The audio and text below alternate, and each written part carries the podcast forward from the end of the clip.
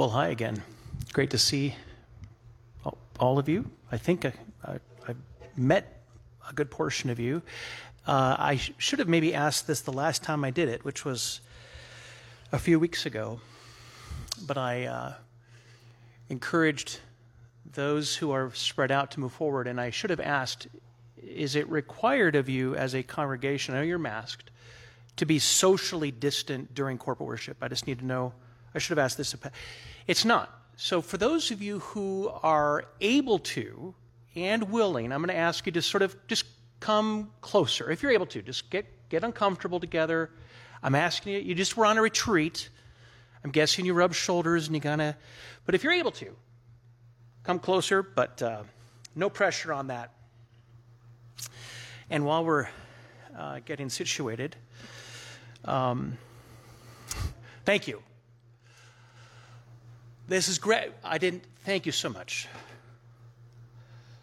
I have done it before. Well, I have my wife Joanna can testify to this. And by the way, I am married. There she is. Uh, you can, Joe, you want to take your mask? Just take, take off your mask so they can get a sense of who you, what you look like. So, um, we were going to bike here, and then the weather looked inclement, and uh, and she kind of begged me not to. So, um, and while you're getting situated, I want you to imagine uh, a scenario. Uh, imagine that a, a new law went into effect just this morning. Uh, you get notification on your phone, on your feed, um, in your news that in the U.S., uh, effective now, immediately, it's illegal to be a Christian. And so that would obviously include what we're doing right now uh, gathering on worship on Sunday afternoons. Even having a conversation with anyone about Jesus would be considered illegal. In short, if anyone was publicly identified as a Christian, uh, you'd be arrested and thrown into jail. Okay, so that's sort of the first thing I want you to think about. Now let's take it a step further. So now you're in jail for being a Christian, more specifically, for telling somebody about Jesus.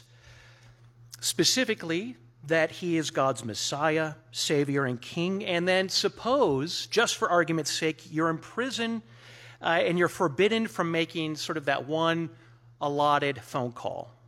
I don't know if there are any lawyers present. I don't know if that's still the case, how it works, but in the movies and TV shows, that's what I have in my mind. And of course, no visitors allowed. Instead, you're only granted a singular form of communication, and that's that you're able to write one letter uh, a physical letter or an email. So, two questions for all of you. To whom would you write? That's the first question. And what would you write? The answer, of course, to the first question largely depends on who you are and what sort of relationships you have. For those of you who are married uh, or dating, you'd likely write your spouse or your uh, girlfriend, boyfriend. Um, maybe you'd write your parents. Maybe it, you'd, you'd write a close friend. Now, the second question what would you write? That could be more complicated. But here in the U.S., comfort is king, and our rights tend to reign supreme. Here's what I think most of us would write Get me out of here, right? Wouldn't you? Get me out of here. Send somebody, whatever it takes, to, to, to extricate me from this uh, scenario. Get me a lawyer, post bail, whatever it takes. Get me out of prison yesterday. Our sermon text for this afternoon, uh, you don't have to imagine such a scenario, for it actually happened. It's a part of history. The Apostle Paul, at this point, when he's writing uh, in, in Colossians, he's imprisoned in either Rome or Ephesus, and he writes this to this newer church in the city of Colossae, which is now a part of modern Turkey. And he's writing of their new life in Christ, what it means to live as followers of Jesus, primarily in their relationships with one another. He now turns to concluding his letter. Only now, at this point, does he mention that he's actually in prison. And so I ask you to turn uh, with that in mind, uh, with that sort of backdrop, to Colossians chapter 4, verses 2 through 18. Colossians 4, 2 through 18, and that is up there. So I want to make sure what I'm seeing here is back here as well. Okay. Thank you. Because I've never done that before, uh, here at least. So, uh, so let, as I do so, as I do read this aloud, I ask you to pay attention to a couple of things. I'd like you to consider first Paul's priorities. What, what, what are his priorities as, as he's uh, wrapping up his letter? And what's his passion? All right? And so let me read this text now. Continue steadfastly in prayer, being watchful in it with thanksgiving. At the same time, pray also for us, that God may open to us a door for the word, to declare the mystery of Christ, on which on account of which I am in prison, that I may make it clear which is how I ought to speak. Walk in wisdom toward outsiders, making the best use of the time. Let your speech always be gracious, seasoned with salt, so that you may know how you ought to answer each person. Tychicus will tell you about all my activities. He is a beloved brother and faithful minister and a fellow servant in the Lord. I have sent him to you for this very purpose, that you may know how we are, and that he may encourage your hearts. And with him, Onesimus, our faithful and beloved brother, who is one of you. They will tell you of everything that has taken place here. Aristarchus, my fellow prisoner, greets you, and Mark, the cousin of Barnabas, concerning whom you have received instructions. If he comes to you, welcome him. And Jesus, who is called Justus. These are the only men of the circumcision, and I'll say of the circumcision party, among my fellow workers of the kingdom of God, and they have been a comfort to me. Epaphras, who is one of you, a servant of Christ Jesus, greets you, always struggling on your behalf in his prayers, that you may stand mature and fully assured in all the will of God. For I bear witness, I bear him witness that he has worked hard for you and for those in Laodicea and Hierapolis.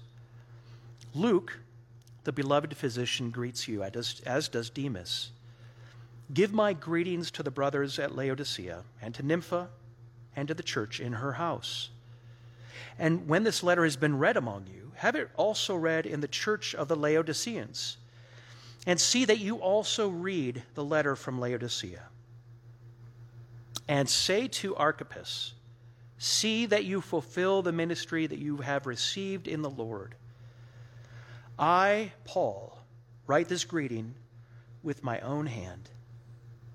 Remember my chains. Grace be with you. This is God's word. Before we continue, would you please join me in prayer?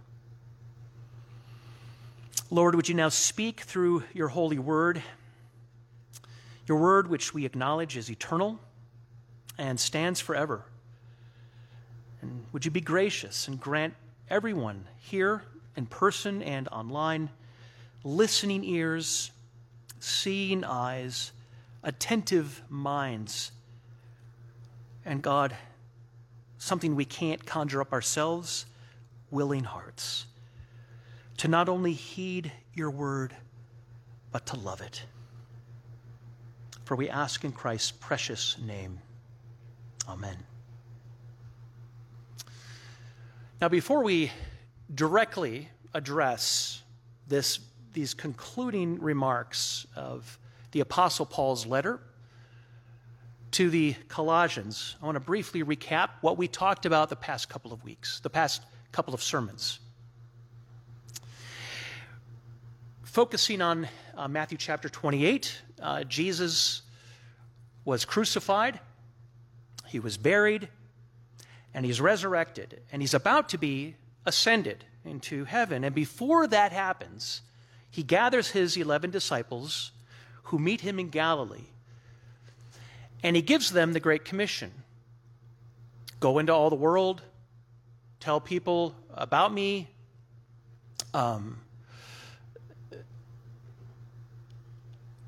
baptizing them in the name of the Father, the Son, and the Holy Spirit. Lo, I'm with you to the end of the age, right? That's part of, the, of what's bound up in the Great Commission. And I broke up, sort of, I did a two sermon series. The first focused on uh, the, uh, the parameters of the Great Commission that Jesus has all power and he has he's immanent so he has all power and rule and authority that brackets the great commission but he also says at the end, I am with you to the end of the age. So, two things I want us to remember He's sovereign, He's omnipotent, He's all powerful, He's above all rulers, authorities, etc. But also, He is immanent, He is with us. That's where we get Jesus, Emmanuel, God with us. That's the first thing. The second thing we talked about was the, the, the last sermon I preached on was the commission itself, what's bound up in that commission. What does it mean to go, move out, make disciples, especially for you, for this church, a church which is in transition?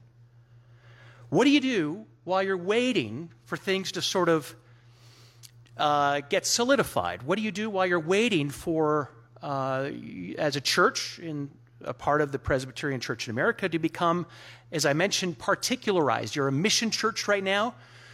One day, Lord willing, you'll you'll transition to that becoming a particularized church, self sustaining. You'll have your own elders and deacons, and you'll be financially self sustaining, those two things together.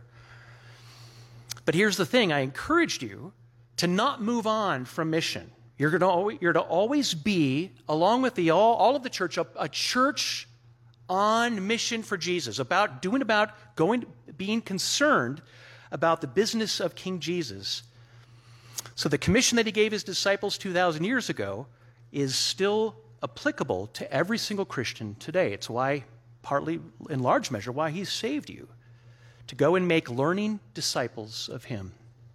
All right. 60 years later, roughly, we have now the Apostle Paul, the one who was a part of being a witness to the first martyr in the church, Stephen, who was stoned to death. And now he's a church planter and he's a missionary, Paul. And note, uh, as I mentioned before, his passions and his priorities. And indeed, that's the sermon title uh, for this sermon, which is a, a, prisoner's passion prayer, proclamation, and partnerships. That's, that's the title. And if you want to, you can write, if it's not on your order of worship, I know if you turn it over, uh, for those of you that have a writing instrument, you could write that down, or if you're on your smartphone, I encourage you to take some notes. I'll try to keep this uh, simple and to give you some nuggets uh, as you move forward individually and collectively as a church on mission. Let's look at how Paul ends this wonderful letter, and we're going to take those three things prayer, proclamation, and partnership in order. Let's begin with uh, the first thing, which is Paul's passion. And notice how he ends his letter, uh, and it, it, really bookends how it began. If you even want to flip, to, if you're in the very first, the opening words of Colossians, which is the importance of prayer. The importance of prayer. How does he do, do this? He does this in two ways. First, by a simple encouragement to pray. That's what he means when he says to continue steadfastly in it. That is to keep on, to keep on, keeping on praying. How? He says to be watchful in it. Watchful meaning keeping awake, to stay alert. Likely awake and alert for answers to prayer. That's the reason he says to be awake and alert for answers to prayer. But along with being watchful is his encouragement to pray, but note how? With thanksgiving. Again, these words that the Apostle Paul writes, they bookend the very beginning of his letter. And when he, when he writes that, he and Timothy always thank God when he prays for them.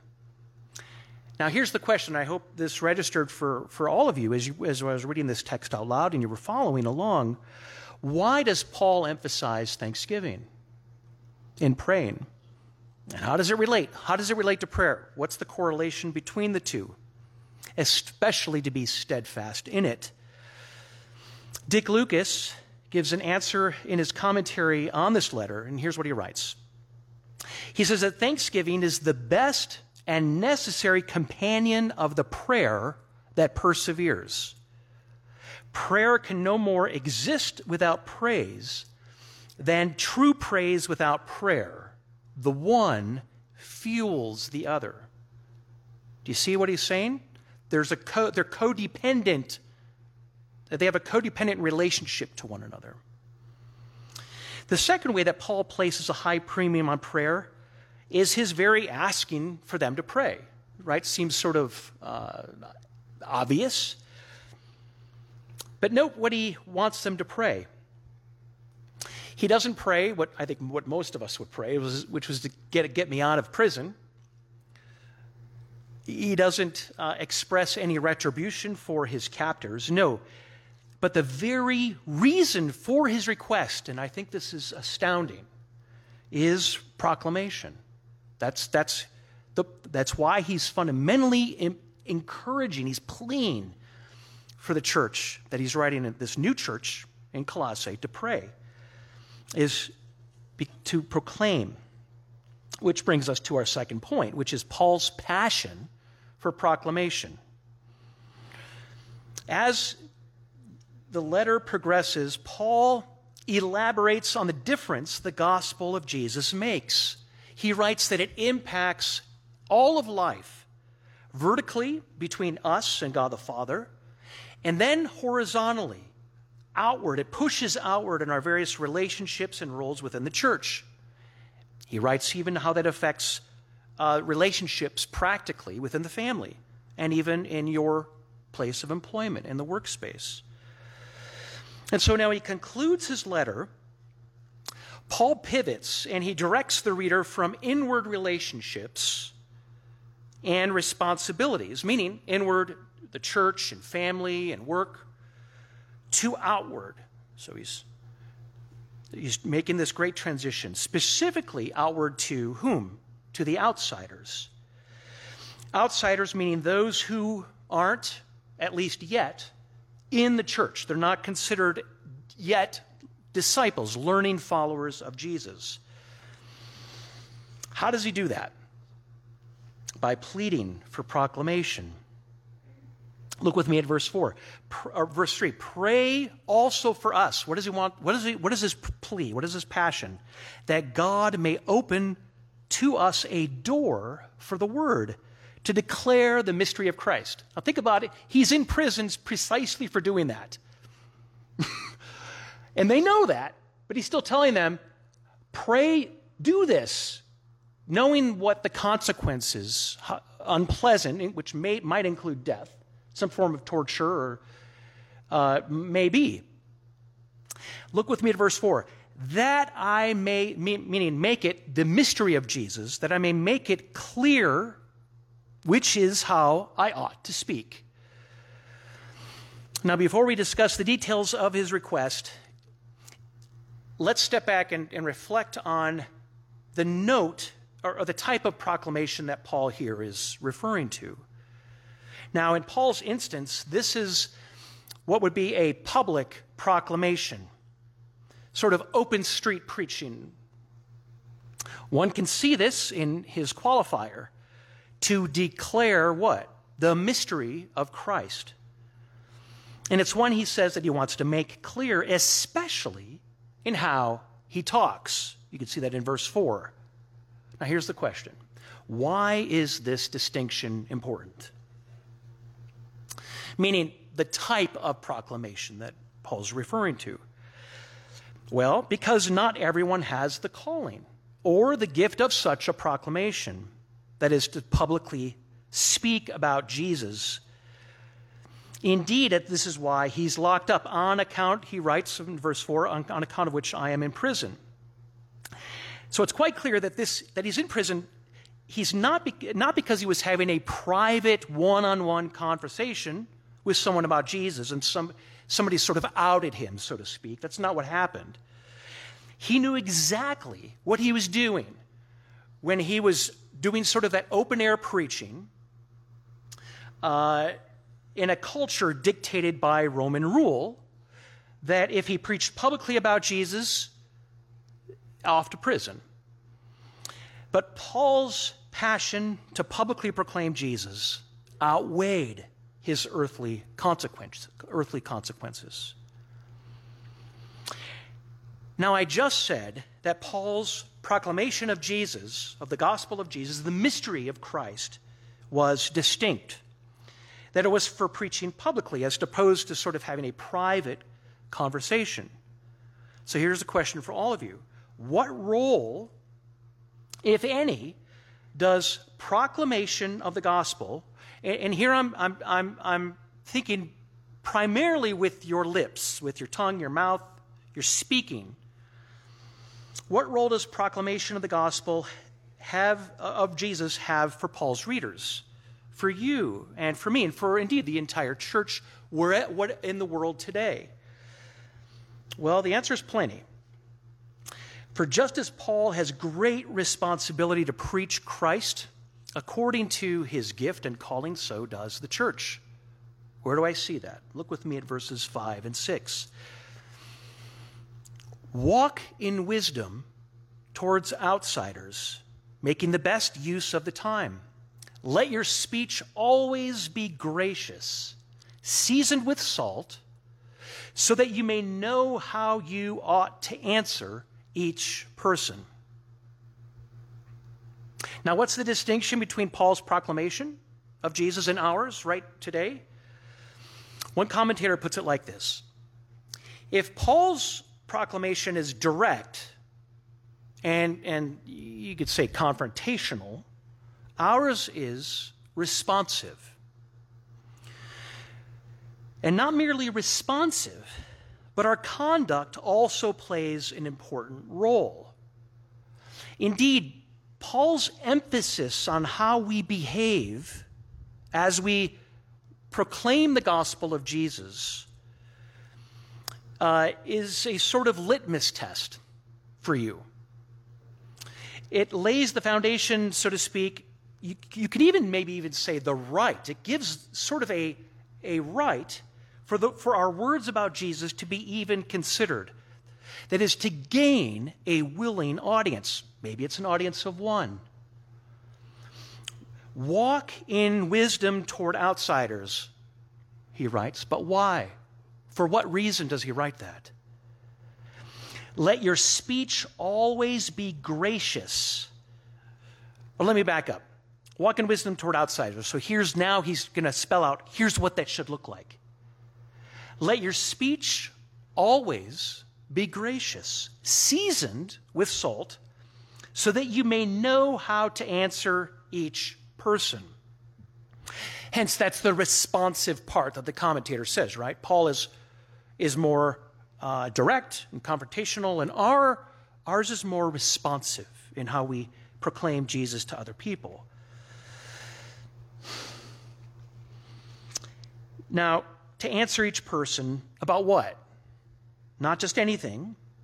Here, Paul is naturally assuming that the way that we live, the way that you live, both vertically, between in communion with God, the Father, Son, and Spirit, and horizontally, outward facing to the church, to, to uh, relationships, to the world, in every sphere of life, not compartmentalized, the gospel impacting every aspect of who you are, what you do, it's going to be so palpably, demonstrably noticeable that outsiders, outsiders that I mentioned earlier, those who aren't yet Christians, they're going to sit up. They're going to sit up and they're going to, they're going to take notice of, of you. And they're going to eventually ask you this question in some way what, what, what makes you so different? Maybe, that, has that, maybe that's happened to you already. If you've got family members, peers, coworkers, that, what do you, why are you here right now? Where are you going? Why do you not go to this thing and do this thing? I mean, they're ask, hopefully they're asking those questions already. What makes you tick? And instead of beating them over their heads with sort of a two by four, all in the name of Jesus, Paul is effectively saying this words matter. Words matter. More than that, in other words, more than just getting the content of your words right, making sure they're orthodox and line up with historic biblical Christianity, etc. How you speak these words matter. For example, finally, my wife, I, I keep saying she'd be here. She came today. She's here. Did I bribe you? I didn't bribe you. All right. Now, there's a big difference between, we just celebrated our 39th, 20, 29th year of, of mostly wedded bliss. Uh, there's a difference between saying, I love you, right? Emotionless, without feeling, clinical. That's true. What I just said is true. I, lo- I love you. And I love you. With warmth and deep affection. Now, the same three words, all of which may be true, but what made the difference between the two ways I said it? How you speak them makes all the difference in the world. Similarly, the same goes with you and I when we share the gospel the good news of Jesus' life, death, resurrection, and ascension. Yes, get your content right. I'm not talking about making sure you give sort of a pre. This is. A, how do I put this? For some of you, that may mean you're giving a sort of a pre practiced, packaged uh, explanation of the gospel from A to Z, all in one sitting. For most of us, though, that's not how talking to people about Jesus works, isn't it? Is it? That's not how it tends to go. It's in little snippets and little aspects of the life, the death, the resurrection, ascension of Jesus in some way that you're sort of bringing to bear in your conversation. Yes, we must get our content right, but how we say it, just as important. So important that how you talk usually determines if you even gain the right to talk about Jesus at all. That's a big statement. I'm going to repeat it because it's, it's significant. How you, how you talk, not merely what you say, but how you say it, will usually determine if you gain the right to talk about Jesus at all. Where do I get this idea from? I, I, see it right from the text in verse 6. He says, Speak graciously, meaning, but also without being dreadfully boring, utterly uninteresting. I mean, isn't that the point that Paul has in mind when he says the sort of this idea of salty speech? Now, when he wrote that then, this was something commonly understood in Paul's day. This idea of salty speech, one commentator writes this Piquancy, it's a word I don't think I've ever read before, but P I Q U A N C Y, it's an important characteristic of the speech that wins people. Now, this doesn't necessarily mean using wit only that we must consider how gracious words that can be communicated effectively that piques someone's interest. That's what you want to do. I hope when you're talking to Jesus, people about Jesus, you're thinking about like I need to I need to talk to this person. I don't know how. Don't just focus on the content. Focus on communicating in a way, that, in a way that's going to pique their interest so you can actually have a seat at the table of conversation. And here I'm reminded of the movie Planes, Trains, and Automobiles. I'm guessing most of you have seen this film. Uh, Steve Martin and John Candy. Neil, Steve Martin, uh, I think it's sort of midway in the film. He can't take it. He finally lays into poor old Del, played by Jam, John Candy, and he says, You have to discriminate. You choose things you choose things, in other words, that are, that are funny or mildly amusing or interesting, but you are a miracle. Your stories have none of that. They're not even amusing accidentally. And by the way, you know when you're telling these little stories, here's a good idea have a point. It makes it so much more interesting for the listener, right? For those of you who saw the movie, you know that scene. That's for a movie. That's with Neil and Del. How much more so for the Christian? We who have the command as well as the privilege to tell people about Jesus, yes, be gracious when you talk. Don't be a jerk. But also be interesting. Add a little salt uh, in, in, in sort of your the way that you speak to others about Jesus. Now, let's admit it, some of us need heavier doses of this saltiness to pique someone's interest in t- talking to others about Jesus than others. All right. We discussed Paul's passion for prayer. That was the first point, and then for proclamation, his and ours. But now we move on to our third and final point, and that's for his passion for proclamation. His passion, pardon, pardon me, there's so many P's. Pardon the P's. His passion for partnership. He wraps up this letter, and do you know uh, the common theme as he does so? He lists over 10 people. 10 people. Most of whom also send their greetings. He includes here Tychicus, not that you should you may not know these names Tychicus, Onesimus, Aristarchus, Mark, Justus, Epaphras, Luke, and Demas. Verse 15, he then asks them, meaning the church, to greet the church in Laodicea, sort of uh, as well as Nympha, who's a homeowner where a house church meets. Finally, he instructs them to take this letter, read it in the church in Laodicea, as well as read their letter, meaning the Laodiceans' letter, which coincidentally is likely Paul's letter to the Ephesians. So, do you see how these sort of relationships are being worked out? Finally, in verse 17 and 18, he says, uh, Say to Archippus, see that you fulfill the ministry you've received in the Lord. I, Paul, write this greeting with my own hand. Remember my chains. Grace be with you. Okay. So I read that out loud, and I'm repeating some of it even now, and you're thinking, what's, what's the point? What are we to make of this apparently random list of names? Both of whom send their greetings, as well as who Paul sends greetings. And here's what it is that Paul's passion for gospel proclamation greatly impacted others. How much? That Paul's passion became theirs. That is, it was their collective shared passion to proclaim Jesus. Do you see that in, that, in, in all of that list of the, those names?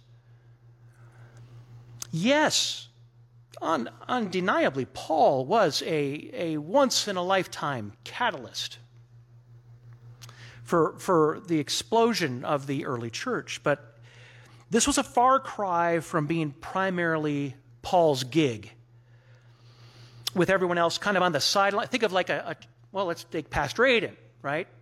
It's not Pastor Aiden's gig to be the pastor and do the work of the ministry while the church just consumes and, and rests on their laurels. And this is, this is good. Thank, keep going, Pastor Aiden, and do the work of the ministry while we well, we don't.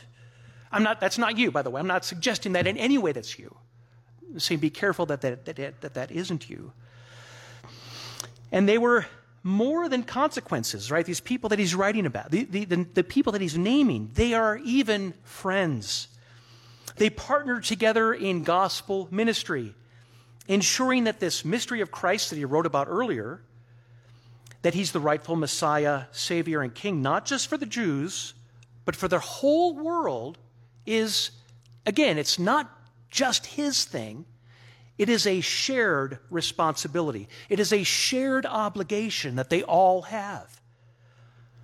Moreover, one gets, gets the sense from the familial enthusiasm. That's what I'm calling it. Do you get that sense of it? He's, it's kind of like in a modern day Zoom call when you're all masked up and distant. You can see your relatives and you're all, hey, look, and tell so and so I said hi. And and everyone's on the camera, hello, and there's those awkward moments, right? It's kind of what was happening. That's when he's writing this out uh, at the end of the letter. This familial enthusiasm, it's more than just a responsibility to Paul, but it is a privilege. It's even a joyful one. Thus, Paul's passion became theirs as well for prayer, for proclamation, and for partnership in the gospel of Jesus, for, for spreading the good news, for being about the business. Again, this is 60 years after Jesus gathered those 11 disciples. And this is now sort of meat on the bones. This is what it looks like in beyond, moving beyond theory. This is the fruit of those disciples' labors that led up to the Apostle Paul becoming a Christian, being a church planner, spreading the gospel. And it's not just his thing, it's we're to be everyone's to be. This is an all church wide, collectively, individually. This is what we're to be about, the business we're to be about. All right, before we conclude, three brief questions, and I'll follow it up with a charge. First question how are you doing in prayer? That is, both speaking to God, talking to Him and with Him, as well as speaking to God about others, that is, interceding on their behalf to the Lord. In short, how's your prayer life? And how might you hear who you know who are good prayers? Get some ideas but here's just one simple one. We, are about to do it uh, in, as the service progresses. The Lord's Prayer, the prayer that Jesus taught us. Um, Martin Luther, uh, that great reformer, once wrote a book, a very, it's a booklet, you could say, to his barber uh, about the Lord's Prayer, but how to incorporate it into your daily life, into your daily prayers, using it as a springboard to shape and inform, to expand and expound upon your prayer life. And it is, uh, I think it's called a, it's called a simple way to pray. I highly commend it to you. That's one resource. There are many others, but that's a simple one. But it's great. It's fantastic. Just remember, uh, Martin Luther is a simple way to pray. You can get that as a PDF online. You can get it as a free e-reader and or a cheap hard, uh, cheap paperback book as well to help you pray. Second question along with prayer, how are you doing in proclamation? That is, telling people about Jesus. How are you doing both? I mean that individually, each person here, each person listening and watching online, but also as a church. I know you're a church in transition, but how are you doing while you're in transition about telling people about Jesus right now? Are you mindful? of your behavior. Knowing that how you live as a follower of Jesus matters. If people see credibility, that is, in your profession of Jesus, and so they, they'd even want to hear you out.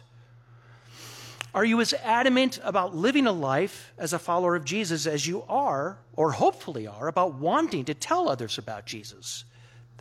And vice versa. So the two, in other words, aren't they're not mutually exclusive. Do you see that in this text? The two go together more than we realize. Third question How are you participating as a church in the partnership in gospel proclamation? Are you a goer? Are you a sender? How might the Lord use each one of you, and I do mean each single person that is a part of this church, use you with your individual, distinct gifts, your desires, in, in your overall context, lot of life, to advance the mission and the kingdom of Jesus. Again, consider the breadth of the list of names that Paul mentions. He's not a lone ranger, right? We see that. This is not about him. It's not about him or just his agenda. It's not about any one person, it's about Jesus. It is about advancing his kingdom, not Paul's, not the early church. It's about advancing the kingdom of Christ. We see in Paul a man and a people passionately partnering together on mission for gospel proclamation and advancement. Prayer, proclamation, partnership. How are you doing in those three things? And how might you strategically improve upon those, even starting today? And finally, a charge, which is also an encouragement. Look with me at uh, verse 17. Say to Archippus, See that you fulfill the mystery that, ministry that you have received in the Lord. And I think Paul's question to Archippus is also ours. What is your particular ministry that you've received in the Lord? It may not be the upfront public stuff that people take notice of. You may not ever read, you may be a part of this church or another church or some ministry, you may never be the public, do what I'm doing, or play music, read scripture, pray. But there's a lot of other ministry, isn't there, that happens in the church that goes beyond the Sunday morning or afternoon experience, so to speak, as, as important as that is. What is your particular ministry that you've received in the Lord? I mentioned most of us aren't, you're not going to get the, the calling, most of you, of proclaiming the word of the gospel publicly. You're not going to impact large groups of people, write books, speak at Christian conferences, right? You're not going to be evangelizing. I'm, I'm saying this broadly thousands of people. But what is your ministry? What is it? What is your particular ministry? And how is God using you in everyday life to advance the gospel of Jesus in ordinary yet meaningful ways? Maybe it's through your work or in your home life, which may incidentally also be your vocation, eh, how you live as a student Maybe you're a goer in missions. Maybe God's preparing you to go on the mission field and serve somewhere. But most of us are going to be senders, supporters, both in prayer and uh, financial. Maybe all you do is pray. Maybe that's your ministry. Maybe you just pray for people. Maybe when you do that, you're, you're, you're even asking, Lord, is, is what I'm doing making a difference? Just praying for people? Does this matter? More than you know. John Calvin wrote this. He says, To make intercession for men, for people, right? To make intercession for people is the most powerful and practical way in which we can express our love for them. One sees such love in Epaphras in verse 12 when Paul writes that he's always struggling on your behalf in his prayers, that you may stand mature and fully assured of all the will of God. Dear brothers and sisters of covenant life church, don't underestimate your supposedly meager prayers as you partner with others in gospel proclamation. Whatever it is, whatever your specific gift that God has bestowed upon you is, whatever your contribution, your participation, and maybe you're sitting there, I, I don't really know what it is. I, don't, I don't know. How do I find out? Well, ask. Ask somebody. Ask a close friend or a family member. Ask somebody here. Ask Pastor Aiden. What do you, what do you think my gift, what do you see? What evidence of God's grace do you see in me that I could play a role in, in the, advancing the Great Commission of Jesus? See what people have to say. See that you fulfill the ministry that you have received in the Lord. And in doing so, dear saints, may we all together, in transition, come what may, increase our passion for prayer, proclamation, and partnership. May we all be so captivated and motivated by the gospel of Jesus the one whose kingdom we now share in by his unfathomable grace, in whom we have redemption, Paul writes, and the forgiveness of sins. And so may Paul's final words go with us as we conclude the letter. Grace be with you. Grace be with you. Let's pray.